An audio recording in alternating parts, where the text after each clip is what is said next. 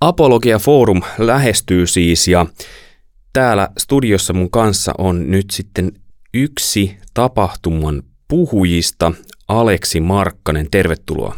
Kiitos. Ja Aleksi, mä oon nähnyt sut itse asiassa tuossa vähän aikaa sitten, kun sulla oli semmoinen musta hattu, jossa oli tupsu. Niin mistä siinä oli kyse?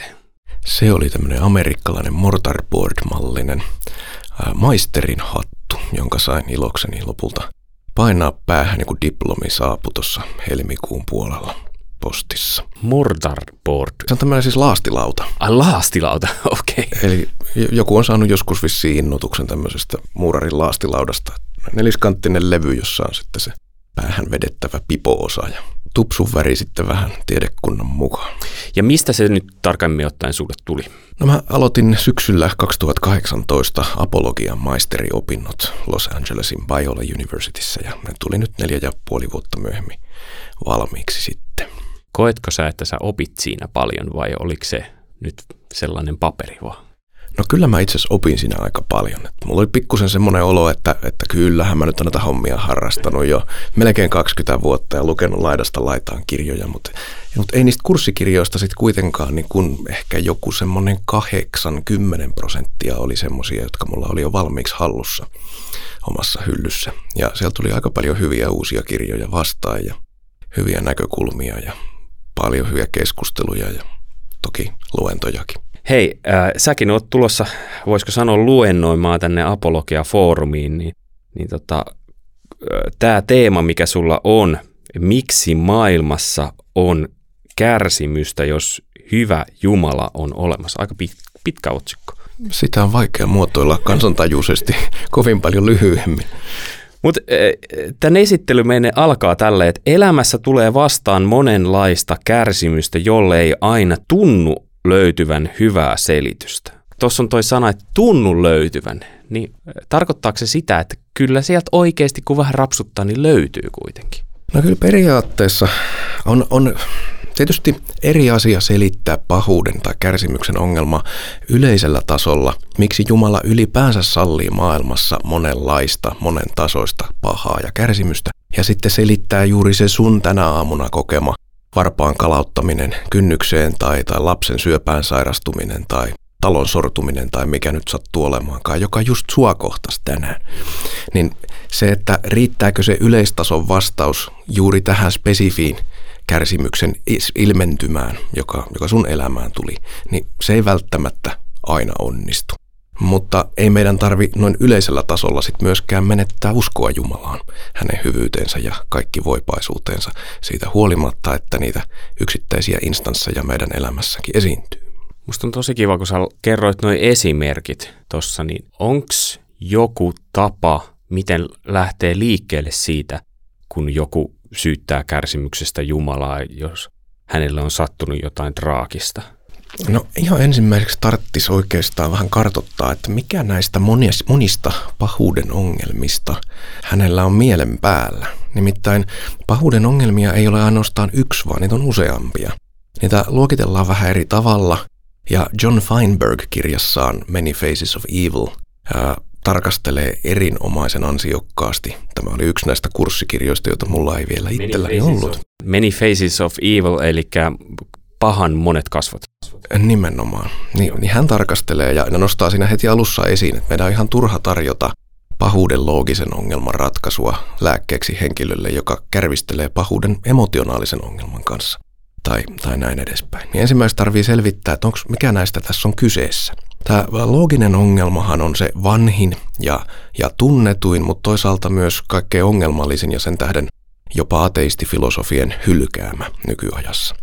Siis mitä tarkoitat, ha, että niiden hylkäämä? Ja siis ateistifilosofitkaan ei enää pidä pahuuden loogista ongelmaa oikeastaan niin kuin riittävänä kumoajana Jumalalle.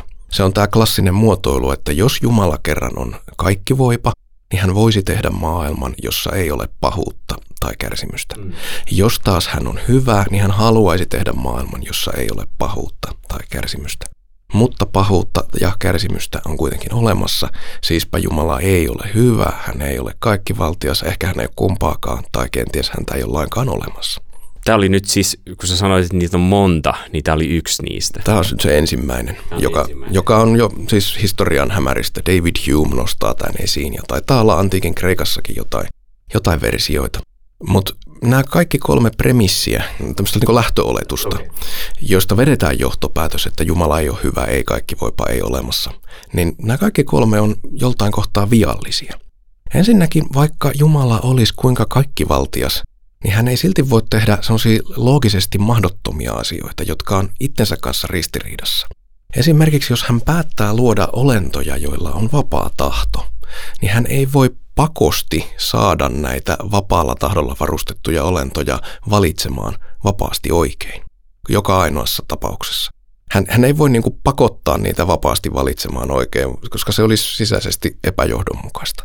Ja näin ollen vapaan tahdon lisääminen tähän yhtälöön on ikään kuin yksi seikka, joka selittää maailmassa esiintyvää pahuutta ja kärsimystä. Mutta silti Jumala voi olla kaikki voipa. Toisaalta Jumalalla voi olla hyvä syy pahuuden ja kärsimyksen sallimiseen maailmassa. Meidän ei tarvitse tietää, mikä se on, mutta jos on edes loogisesti mahdollista, että Jumalalla on moraalisesti riittävä syy pahuuden ja kärsimyksen sallimiseen, niin silloin hän voi olla hyvä ja sallia kuitenkin pahuuden kärsimyksen kohdata meitä. No nyt joku, joka tässä väittelisi sun kanssa, niin varmaan heti tarttuisi tuohon, että no mikä se syy on? No esimerkiksi tämä vapaiden olentojen ö, olemassaolo on nähty filosofiassa yhtenä sellaisena syynä, joka on ikään kuin arvokkaampaa kuin sellainen maailma, jossa kaikki menee paratiisimaisen täydellisesti, mutta siellä on pelkkiä robotteja. Tai siellä ei ole muuta kuin tämmöisiä niin kuin kasvavia olentoja, tyyli niin kuin kasveja, ja, ja minkäänlaista valintaa ei, ei tapahdu. Niin moraalisesti vapaiden olentojen olemassaolo voi olla itseisesti niin paljon arvokkaampaa kuin niiden pois jättämisestä seuraava automaattinen paratiisimainen tila, että Jumalalla on tässä moraalisesti riittävä syy sallia niistä vapaista valinnoista aiheutuvaa pahuutta ja kärsimystä. Ja näin ollen hän voisi olla sekä kaikki voipa että hyvä, mutta hän ei voi poistaa sitä vapaata valintaa poistamatta meitä. Tai siis, että hän ei voi poistaa sitä pahuutta ja kärsimystä, joka vapaista valinnoista aiheutuu poistamatta meitä sieltä yhtälöstä. Ja C.S. Lewishan klassisesti kysyy, että onkohan ihmiset ajatelleet, mitä he toivovat, kun he pyytävät Jumalaa puuttumaan maailmassa valitsevaan pahuuteen. Että kun hän vetää, vetää esiripun kiinni ja näytelmä päättyy, niin, niin se, se päättyy sitten siinä, että jos Jumala poistaisi kaiken pahan ensi yönä keskiyöllä, niin missä sinä olisit minuuttia yli? Et tämä kärsivällisyys, jota hän ilmentää, on niin toinen moraalisesti riittävä syy sallia pahuuden ja kärsimyksen jatkuminen. Hän tahtoo ihmisten tekevän parannuksen. Ja siinä tullaan siihen kolmannen lähtöoletuksen ongelmaan. Maailmassa on pahuutta ja kärsimystä, mutta sinne pitäisi laittaa sana vielä. Niitä on täällä vielä, mutta Jumala on ilmoittanut, että hän kerran päättää ne. Ja hän on sitoutunut taistelemaan niitä vastaan. Ja kerran pahuus ja kärsimys saavat loppunsa. Ja meidän pitää niin varmistaa, että me ollaan oikealla puolella yhtälöä ennen kuin tämä päivä koittaa. Sanoit, että, että jos joku on telonnut varpaansa, okei se nyt ei ole, no kyllähän sekin voi harmittaa, mutta se ei ehkä kaikista vakavin murhe, mitä ihmisellä on, mutta se on helppo semmoinen lepposa esimerkki, niin jos jollakin on tällainen juttu ja sitten sä sanot, että ei vielä, niin miten sä saat kohdattua siinä sen ihmisen? Tuo, että hänhän voi ajatella, että no se on nyt tässä, mitä sä tulevaisuudesta mietit? Totta. Ja luultavasti hän nostaisi tuossa esiin tai huomaisi hyvin pian, että et eihän tämä ollut kenenkään niin kuin vapaasta valinnasta johtuvaa kärsimystä. Ei hän vapaasti valinnut löydä varvastaan kynnykseen, eikä kukaan toinenkaan niin kuin saanut tavallaan tilaisuutta tehdä pahaa, ettei se kynnysmaakari tehnyt sitä tahallaan niin korkeata, että mä tänään löysin siihen odottamatta varpaani. Ehkä. Niin mistä sitä tietää? Eli tämä menisikin sitten jo ehkä enemmän tuonne jonnekin luonnollisen kärsimyksen puolelle, siis siihen, että maailmassa on ilmiöitä, kuten tulivuoren purkauksia ja tsunameja ja maanjäristyksiä ja hirmumyrskyjä, jotka aiheuttaa kärsimystä ja vaikuttaa siltä, että niiden takana ei ole kenenkään moraalinen valinta, kenenkään vapaa tahto sotkea asiansa ja sen jälkeen kärsiä valintojensa seurauksista. Eli tämä on sitten niinku oma sfäärinsä tätä meidän todellisuutta. No näihin kaikkiin asioihin varmaan voisi mennä syvemmälle ja syvemmälle ja pilkkoja ja pilkkoja ja sitähän sä varmaan oot siellä opiskellessakin tehnyt. Siitä tuli tehtyä ja sitä varmaan pitää sitten tässä luennossakin siellä Apologia-foorumin perjantai-illassa koettaa tehdä. Mutta jos me ajatellaan tätä kärsimyksen teemaa ja tätä aikaa, missä nyt eletään, niin monelle sodan kärsimys on Euroopassakin tullut lähemmäksi. Niin sä mainitsit C.S. Lewisin, niin kuinka paljon hän käsitteli tätä kärsimysteemaa sodan kautta? Kyllä Lewisilla oli tämä sodan, sodan kärsimys läsnä. Sehän esiintyy paholaisen kirjeopistossa ja varmasti myös tässä kärsimyksen ongelmakirjassa, jonka hän kirjoitti. Kärsimys oli, oli hänellä omassa elämässä läsnä, kun hän, hänen vaimonsa sairastui vakavasti. Ja Lewis pohti tätä monelta kannalta ja pohti myös eläinten kärsimystä ja piti sitä oikeastaan jopa vakavampana kuin ihmisten kärsimystä, koska eläimet ei tavallaan omalla moraalisella valinnallaan aiheuta itselleen sitä, sitä tuskaa, joka, joka niitä usein kohtaa. Eli Lewis oli kyllä aiheen suhteen hyvin syvällinen pohtija. Sieltä varmaan hänet löytyisi paljon, mutta jos me ajatellaan nyt ihmistä, joka tätä kuuntelee ja sota aiheuttaa nyt murhetta ja sen läsnäolo, niin mitkä olisi sun suositukset, miten käsitellä sitä asiaa sitten? Mm, Tämä lähestyy jo sitä pahuuden ja kärsimyksen emotionaalista ongelmaa, sitä, että miten minä kestän elää maailmassa, jossa on kaikkia näitä ilmiöitä. Kun minulle tapahtuu tai läheisilleni tapahtuu näitä, niin kuinka minä voin uskoa edelleen, luottaa tähän hyvään ja kaikki voipaan Jumalaan, jonka olemassaolo ei ole loogisessa ristiriidassa sen pahuuden ja kärsimyksen kanssa, mutta jonka kuitenkin luottamukseni voi olla jollain tavalla vaarassa tai heikentyä siitä, että en, en kykene sovittamaan näitä yhteen. Onko riski siinä myös, että kun menee luottamus johonkin tällaiseen ää, yhteiskuntaan, niin samalla meneekin mukana sitten luottamus Jumalaankin? Ainahan se toki on olemassa, koska kristityt näkee helposti tilanteen juuri näin, että, että Jumala on kuitenkin siellä todellisuuden takana se perimmäinen vaikuttaja. Ja ihan vastaavasti ateistit syyttää Jumalaa kaikesta siitä kärsimyksestä, jota maailmassa esiintyy. Että, että se, on, se on Jumalan vika, että Ukrainassa soditaan. Että jollakin tavalla Jumalan pitäisi pysäyttää tämmöiset sodat. Jumalan pitäisi pysäyttää kaikki luonnon mullistukset. Hänen pitäisi pysäyttää jokainen raiskaaja ja pedofiili. Sitä ei koskaan täsmennetä tai harvoin ainakin täsmennetä, että miten se pitäisi tehdä. Missä kohtaa tapahtumaketjua Jumalan pitäisi ikään kuin puuttua tapahtumiin. Eli jos meillä on nyt kaksi henkilöä, Matti ja Pekka, ja Matti on päättänyt puukottaa Pekan, mikä ilmeisesti tuottaa kipua Pekalle ja, ja myöskin emotionaalista tuskaa pitkäksi aikaa Pekan perheelle, niin pitäisikö Matin lakata olemasta tai kuolla siksi, että hänellä on tällainen aikomus? Pitäisikö sen puukon kadota tai muuttua pehmeäksi niin, että Matti ei kykene suorittamaan sitä ajatusta, joka hänellä on oikeus kyllä muodostaa? Eli fyysinen todellisuus muuttuisi täysin ennakoimattomaksi siinä kohtaa, kun joku haluaa käyttää sitä väärin. Toi kuulostaa hienolta elokuvalta. Sitten saisi aika veikeitä elokuvia, kun kaikki nämä skenaariot yrittäisi toteuttaa. Pitäisikö Matin käden halvaantua, eli me saadaan käyttää kehojamme vain sellaisiin toimintoihin, jotka on moraalisesti ehdottoman oikein. Tästähän tietysti seuraisi se, että me ei välttämättä aina olla edes tietoisia siitä, että me ollaan aikeissa tehdä jotain pahaa ja aiheuttaa jollekulle kärsimystä. Niin jos meidän keho lakkaisi kesken kaiken, kuvitellaan nyt, että mä aiheutan jollekulle kärsimistä selittämällä tällä podcastissa tällaisia juttuja. Joku ahdistuu entistä enemmän. Pitäisikö mun kielen, mä pystyisin enää muotoilemaan näitä lauseita se, se olisi myös hyvin vaikeaa. Yhtä vaikeaa kuin se, että puukko pehmenee silloin, kun sillä meinataan tehdä jotain pahaa, niin se, että tämä keho ei tottele enää normaalien syy-seuraussuhteiden mukaisesti silloin, kun se, sillä keholla aiotaan tehdä jotain pahaa. Joku on ehdottanut, että Matin aivojen pitäisi kieltäytyä muodostamasta tämmöistä ajatustakaan, mutta silloin hän ei olisi vapaa harkitsemaan tällaista. Pitäisikö sen Pekan muuttua haavoittumattomaksi, että siihen tulisi sellainen maaginen suojakenttä ympärille, joka estää hän, hänen haavoittumistaan? Tai pitäisikö Jumalan parantaa niitä haavoja sitä mukaan, kun niitä tulee? Pitäisikö jonkun mennä väliin Jumalan lähettämänä? Itse asiassa näin käy hyvin usein. Meillä on paljon repor- reportteja tai siis meillä on paljon tämmöisiä selontekoja tilanteista, joissa, joissa ihmiset kertoo, että joku on odottamatta tullut väliin sellaisessa tilanteessa, missä hänelle olisi voinut käydä hyvin huonosti on tapahtunut jotain semmoista pikkuriikkistä hienosäätöä jossain tilanteessa ja sitten suunnitelmat meni puihin. Joku on, joku on tullut, kun nämä on meinanneet räjäyttää jonkun, jonkun kohteen tai ja sitten nyt ne ei ole voineetkaan. Tai, tai tuli laitteistovika tai joku tämmöinen. Tuli olosuhteet, jotka sotki suunnitelman. Siis onko näitä koottu johonkin? Mulla on tullut yksittäisiä tapauksia vastaan, missä, missä siis, ja jopa ihan yliluonnollisesta varjeluksesta, tämmöisiä anekdootteja, missä, missä joku nainen kertoo tai niin kuin huomaa järkyttyneenä lehdestä, että juuri siinä alikulkutunnelissa, jonka läpi hän kulki edellisiltana, niin oli raiskattu joku. Ja hän oli katsonut, siinä oli vähän epäilyttävän oloinen, oloinen tyyppi siinä, siinä lähistöllä. Ja sitten jo, jollakin tavalla myöhemmin, myöhemmin tullut, tullut sitten vastaan, niin hän todistamaan tai jotakin, että saatiin konna kiinni. Ja, ja sitten tota, hän, hän on päässyt, päässyt kysymään tältä, tältä konnalta, että miksi et sä käynyt mun kimppuun, että mähän kuljin siitä vähän aikaisemmin vaan ohi. Ja, ja tyyppi vastaa, no enkä mä nyt käy kenenkään semmoisen naisen kimppuun, jolla on noin valtava mies mukana. Ja henkilö on ihmeessä, että mä olin siellä kyllä yksi. Niin ei tarvita paljon, että joku kärsimyksen ilmentymä jää toteutumatta.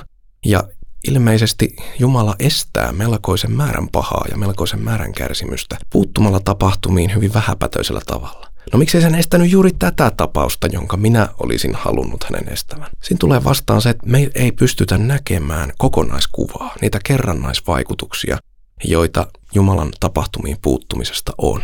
Siis tämähän olisi oikeasti tosi mielenkiintoinen kuunnella tunnin verran tällaisia juttuja, mitä sä äsken nyt sanoit, ja myös voisi olla rohkaisevaakin. Aivan. Paitsi sille, joka sitten tuli sinne alikulkutunneliin seuraavaksi. Että miksei Jumala suojellut häntä? Niin tästä tulee vastaan just se, että me, meidän mielestä pitäisi poistaa jokainen tapahtuma. Tai silloin Jumala ei ole olemassa. Jumala ei ole, ei ole hyvä, jos hän ei poista jokaista tämmöistä meidän mielestämme ainakin tarpeeksi pahaa kärsimyksen esiintymää. Mutta jos hän poistaisi ne kaikki, niin mitä sitten kävisi? Sitten sit me äh, laskettaisiin sitä rimaa, koska, koska jäljelle jääneestä kärsimyksestä pahin olisi sen jälkeen kaikkein pahinta, mitä täällä on. Ja se alkaisi vaivata meitä niin paljon, että me vaadittaisiin sen poistamista tai Jumala ei ole olemassa tai hän ei ole hyvä ja kaikki voipa. Ja lopulta kävisi sitten niin, että justiinsa se, että sä edes hipaset varpaalla kynnystä ja sitä pikkusen, pikkusen tuntuu ikävältä, niin miten maailmassa voi olla tällaista? Margariini on loppu kaapista, miten, miten tällaista voi päästä käymään? Mulla on ylimääräistä vaivaa siitä. Eli lopputulos voisi olla tämmöinen kiittämättömien ja melko pilalle menneiden ihmisten maailma. Se olisi yksi, yksi tämmöinen ikävä seuraus, joka ei suinkaan ole hyvän Jumalan tavoitteissa.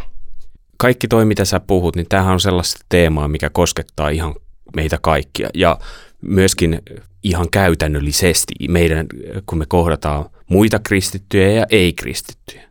Mutta minkä takia sä ajattelet, että ylipäätään apologia-foorumin on hyvä tulla, koska se voi kuulostaa nimensäkin perusteella siltä, että siellä puhutaan jotain, joka menee täällä, tässä mun vähän hiusten yläpuolella. Apologia Forum on, on tosi hyvä vuotuinen tapahtuma, jossa, jossa käsitellään näitä kristillisen uskon luotettavuuteen ja, ja niin kuin älylliseen uskottavuuteen puuttuvia kysymyksiä. Mutta sä puhuit myös siitä tunnemaailmasta. Kyllä. Ei pelkästään älyllisiä. Olet oikeassa. Me otamme huomioon myös tämän pahuuden emotionaalisen ongelman tänä vuonna. Eli sen seikan, että, että miten eri katsomukset vastaa tähän ihmisen eksistentiaaliseen kriisiin sen pahuuden edessä. Miten ihminen voi, voi tavallaan kestää elämässä täyspäisenä sen, mitä täällä tulee vastaan. Ja kristinusko antaa siihenkin parhaan vastauksen. Ateistifilosofi Bertrand Russell kysyi aikanaan pilkallisesti, että miten kristitty voi puhua Jumalan rakkaudesta syöpään kuolevan lapsen sairasvuoteen äärellä. Ja sehän on toki paha paikka. Mutta kun jos pöytä käännetään toisinpäin, niin kysytään, että mitäs, mitäs ateistifilosofi Bertrand Russell sanoo siinä syöpään kuolevan lapsen sairasvuoteen äärellä. Mitä hänen katsomuksensa tarjoaa sille lohduttomasti itkevälle äidille? Tough luck, elämässä käy näin. Joillakin potkaisee onni ja joillakin potkaisee tämmöinen suunnaton epäonni ja siinä ei ole minkään näköistä no rhyme or reason, niin kuin Richard Dawkins, evoluutiobiologian popularisoinnin professori on todennut. Eli suomeksi Maailmassa menee. ei, ei ole niin mitään mieltä, ei, ei tavallaan semmoista johdonmukaisuutta ja, ja okei, okay, sä menetät sen lapsen, sä et enää koskaan näe sitä. Tästä ei voi koitua kenellekään mitään hyvää, koska tässä ei ole mitään tarkoitusta, mieltä, päämäärää eikä kuoleman jälkeen varsinkaan ole tiedossa minkäänlaista sovitusta, hyvitystä, korvausta, ei ketään, joka pyyhkii kaikki kyyneleet, koska tässä on kaikki, mitä meillä on. Ja jos sulla käy huono mäihä, niin se oli siinä Mutta meillä on tarjota. Meillä on Jumala, joka itse astui kärsimyksen keskuuteen tähän maailmaan. Hän kantoi kaikkein pahimman kärsimyksen kuorman omilla harteillaan. Ja vaikka hän ei ole luvannut ottaa meitä pois kärsimyksen keskeltä, niin hän on luvannut kulkea kärsimyksen halki meidän rinnallamme. Toi, mitä sä sanoit, että hän on luvannut kävellä kärsimyksen halki meidän rinnalla. Aiheuttaa sen jatkokysymyksen, että mitä se tarkoittaa?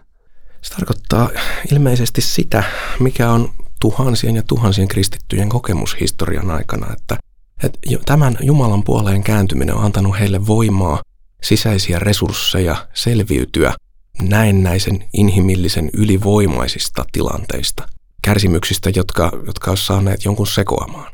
Niin tämän Jumalan kanssa ne on olleet siedettävässä mittakaavassa, niin että niistä on voinut jopa seurata jotain hyvää. Ne kärsimykset itsessään ei tietenkään ole hyvää, pahuus ei muutu hyväksi. Mutta Jumala tekee jotain hyvää sen pahuuden läpi, sen pahuuden kautta, ei välttämättä pelkästään tälle ihmiselle itselleen, vaan lukemattomille muille. Mitä sä suosittelisit lukemaan? Tai ajatellaan vaikka tätä tilannetta, just tämä sota on hyvä esimerkki, ja nämä asiat jännittää ja pelottaa ja näkee sitä kärsimystä, niin – mikä tavallaan ruokkii sellaista lohtua. Lukasin tänä aamuna Efesolaiskirjeen, kun mulla oli tunnin rukousvuoro. Ja mä rukoilin, rukoilin Efesolaiskirjeen kautta tavallaan sen koko kirjeen kaikki, kaikki niin kuin nämä lupaukset ja mitä kuvataan kristityille tapahtuneen ja tapahtuvan. Rukoilin ikään kuin sen läpi. Ja ilmestyskirjan lopusta löytyy aika lohdullinen kuvaus siitä – millainen on se uusi maailma, uusi taivas ja uusi maa, jonka Jumala luo. Ja siitä hän tässä koko touhussa oli kyse Jumalan suunnitelmassa. Hän pyrki aina palauttamaan raiteilleen syntiinlankemuksen, majesteettirikoksen syrjään suistaman projektinsa, uudistamaan sen maailman, jonka hän on luonut. Herättämään kuolleista ne ihmiset, jotka kuolema, tämä vihollisista viimeinen ja tunkeilijoista jokseenkin ensimmäinen, on kerennyt surmaamaan ja uudistamaan ihmiset, ennen muuta oman kansansa ja tietenkin jokaisen, joka tuohon kansaan liittyy, alkuperäistarkoituksen mukaisiksi uusiksi ihmisiksi. Tämä on Jumalan vastaus kärsimyksen ongelmaan. Tämä maailma on olemassa synnin voittamista varten, jotta hän voi tuoda markkinoille version 2.0. Sen maailman, jossa ei ole kärsimystä, kuolemaa, eikä mitään siitä, mikä pilaa ja turmelee tätä hänen kaunista luomakuntaansa. Ja se onnistuu ainoastaan välillä meidän näkökulmasta raaoilla menetelmillä, niin kuin silleen, että hän itse astuu ristin kuolemaan. Mutta lopputulos pääsiäissunnuntaina oli sen laatuinen, että ensimmäiset oppilaat innostu. He tajusi, että heidät on siirretty nyt uuteen, siihen tulevaan maailmaan. He elää sen ensimmäisiä päiviä. Että voi olla, että pääsiäiskertomuksistakin tätä taustaa vasten voi saada vähän lohtua tämän ankean ja synkeän maailman elämän keskellä. Sä oot käynyt Apologia-foorumissa aika monena vuonna. Mikä merkitys sillä on ollut sulle? Koska sä oot siis ollut opettaja ja nyt sä oot opiskellut apologiaa tuolla Jenkeissä. Onko tällä luoma merkityksensä siihen? Kyllä Apologia Forum on tapahtumien joukossa tämmöinen Suomen suunnannäyttäjä tässä mielessä. Ainoa tämmöinen korkeatasoinen tapahtuma, jossa on ollut myös kansainvälisiä puhujia. Ja, ja tota, siinä mielessä hyvin korkeatasoinen. Et mä oon tavannut siellä paljon, paljon ihmisiä, joilta on saanut hyviä näkökulmia ja joille on saanut tarjota hyviä näkökulmia ja joka kerta sieltä tulee aina innokkaampana kotiin kuin sinne mennessään. Oikein paljon kiitoksia Aleksi ja anteeksi, että välisellä aina innostuin eh, lähtemään toisille urille, kun innostuin jostain yksittäisestä asiasta, mitä sinne väliin sanoit. Intohan on erinomainen ilmiö ja ominaisuus meissä ihmisissä. Kyllä, ja sitä löytyy Apologia-foorumissa sitten 21-23.4. kansanlähetysopistolla Ryttylässä.